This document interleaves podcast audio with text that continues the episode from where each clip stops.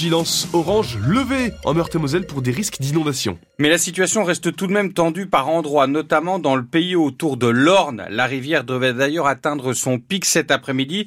Pour le moment, elle est au niveau des crues de 2018. Même chose pour le Wago, qui est l'un de ses affluents. L'hôtel Aster à Briey a dû d'ailleurs être évacué dans la soirée de mardi en raison de la montée des eaux et c'est loin d'être une première. Son propriétaire Dominique Spitoni confie son ras-le-bol à Julos. Imaginez, vous êtes dans votre chambre d'hôtel tranquille, vous dormez, vous, êtes, vous payez pour une prestation. À 22h, à 22h30, vous vous réveillez, euh, vite, vite, vite, il faut évacuer. Donc c'est assez, euh, assez compliqué pour tout le monde, quoi. J'aimerais bien que les techniciens, les scientifiques, les architectes, les ingénieurs fassent euh, leur job aussi, quoi, tout simplement. Et ça continue. Je continue à redéloger des gens ailleurs, je continue à retrouver des solutions. Et tout ça, bien évidemment, à la fin, ça se traduit par des, des, des manques à gagner des factures à payer, etc., etc. Ça a débordé trois, quatre fois en espace de cinq ans. Et l'homme est capable d'y aller sur la Lune, mais on n'est pas capable de résoudre un petit problème de débordement d'eau.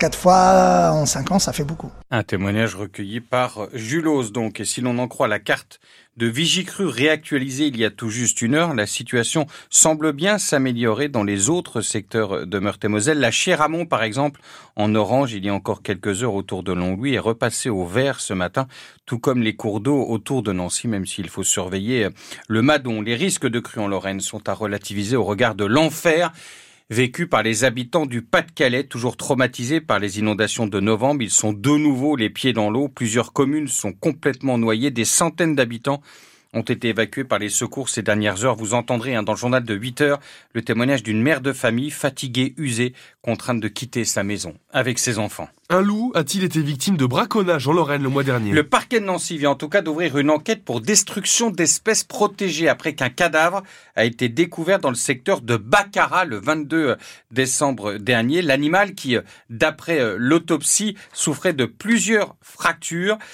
sans doute percuté par un véhicule, il avait aussi plusieurs impacts de plomb dans le corps. Retrouver un loup sol, ce n'est pas banal, les canidés voyagent le plus souvent en meute, mais contrairement aux idées reçues, il peut aussi se balader en plaine et ne pas rester uniquement dans les massifs. Écoutez Jean-Luc Valéry, il est membre de l'Observatoire du loup. De toute façon, la présence du loup en Lorraine, elle est établie depuis 2012, euh, de mémoire, euh, en Meurthe-et-Moselle. Et c'était pas loin de Baccarat, d'ailleurs. Et bon, Baccarat, c'est sur un axe de dispersion du loup qui est, on va dire, interrégional, voire même euh, international, puisqu'on a des individus qui viennent d'Allemagne et qui passent par là, qui vont s'établir un peu plus à l'ouest, ou qui remontent même vers les, Ardennes après. Hein. Donc voilà, c'est tout à fait habituel et c'est assez fréquent. Après, bon, le loup est braconné euh, de manière beaucoup plus intense que ce qu'on pourrait croire en France, hein, et euh, D'ailleurs, plus les quotas tir sont élevés et plus le braco s'autorise à tirer. Donc on a quelques éléments tous les ans. Il y a 5-6 loups qui seraient braconnés tous les ans, mais ça représente le sommet de l'iceberg. Hein. Le reste est, strictement inconnu, mais il y a certainement des éléments qui sont détenus par l'Office français des biodiversités hein, et qui ne sont pas communiqués. Et l'enquête ouverte par le parquet de Nancy est confiée aux agents de l'Office français de la biodiversité. Toutes ces informations sont à retrouver sur notre site internet. Un Mosellan condamné à 18 ans de réclusion en 2022 pour le meurtre de son cousin à Sarreguemines vient d'être remis en liberté en raison d'un délai trop long entre son premier procès et celui en appel, une décision rendue par la Chambre correctionnelle de Nancy. Attention au virus, il se diffuse à vitesse grand V dans la région. Alors il y a la grippe, hein. la Lorraine est en phase épidémique, même si nous ne sommes pas en alerte rouge.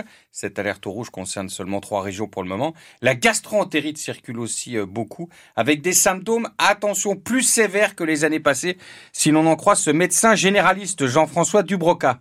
Ce qui est inhabituel, c'est l'intensité des symptômes et la durée qui est un petit peu plus longue que celle qu'on observe habituellement, avec un nombre euh, de grands signes d'inconfort digestif. Euh, classiquement, la gastroentérite, ce sont des douleurs abdominales, quelquefois un petit peu de fièvre, des vomissements et des épisodes diarrhéiques qui habituellement se résolvent en 24 à 48 heures et qui là, euh, voilà, traînent un petit peu plus. On va dire qu'on est sur du 3 jours, 3 jours et demi, 4 jours, quelquefois un petit peu plus. Et c'est ça qui en fait au centre de nos préoccupations, parce que bien que ce ne soit pas une infection euh, dangereuse à proprement parler, les patients sont quand même très handicapés au niveau de leur travail et au niveau des occupations familiales. Emploi, avec une nouvelle réunion prévue ce jeudi entre l'intersyndicale du groupe Casino et les deux repreneurs de l'enseigne Intermarché Auchan. Les deux mastodontes doivent se répartir les 300 magasins qu'ils viennent de racheter. Le groupe Casino est à l'agonie financièrement. Le Jabi, l'ancienne bien connue de lingerie, vient, elle, d'être placée en redressement judiciaire par le tribunal de commerce de Lyon. Les 55 employés craignent pour l'avenir de l'entreprise. Si vous ne savez pas quoi faire de votre sapin de Noël, votre commune s'occupe de tout. En tout cas, certaines d'entre elles mettent en place des points de collecte. C'est le cas, par exemple, dans les Vosges, à Saint-Dié, jusqu'à mercredi prochain. Nancy a ouvert de son côté la semaine dernière 9 points de collecte et ça marche, Marie Roussel un mois de bons et loyaux services pour le sapin de Sophie et de sa fille Sidonie. Il était très bien. À peu près à ma hauteur.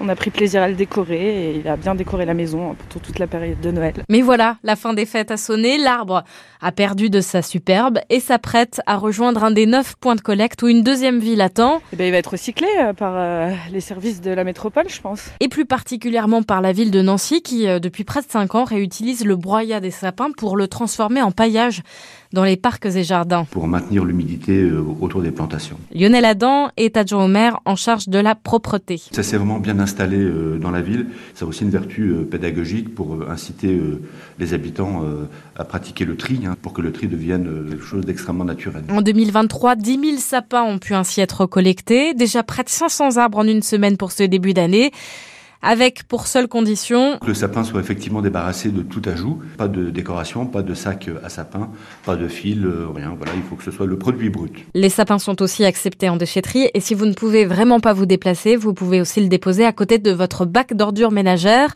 le jour de la collecte. Et vous pouvez retrouver notre carte des points de collecte sur France Bleu euh, Sud Lorraine.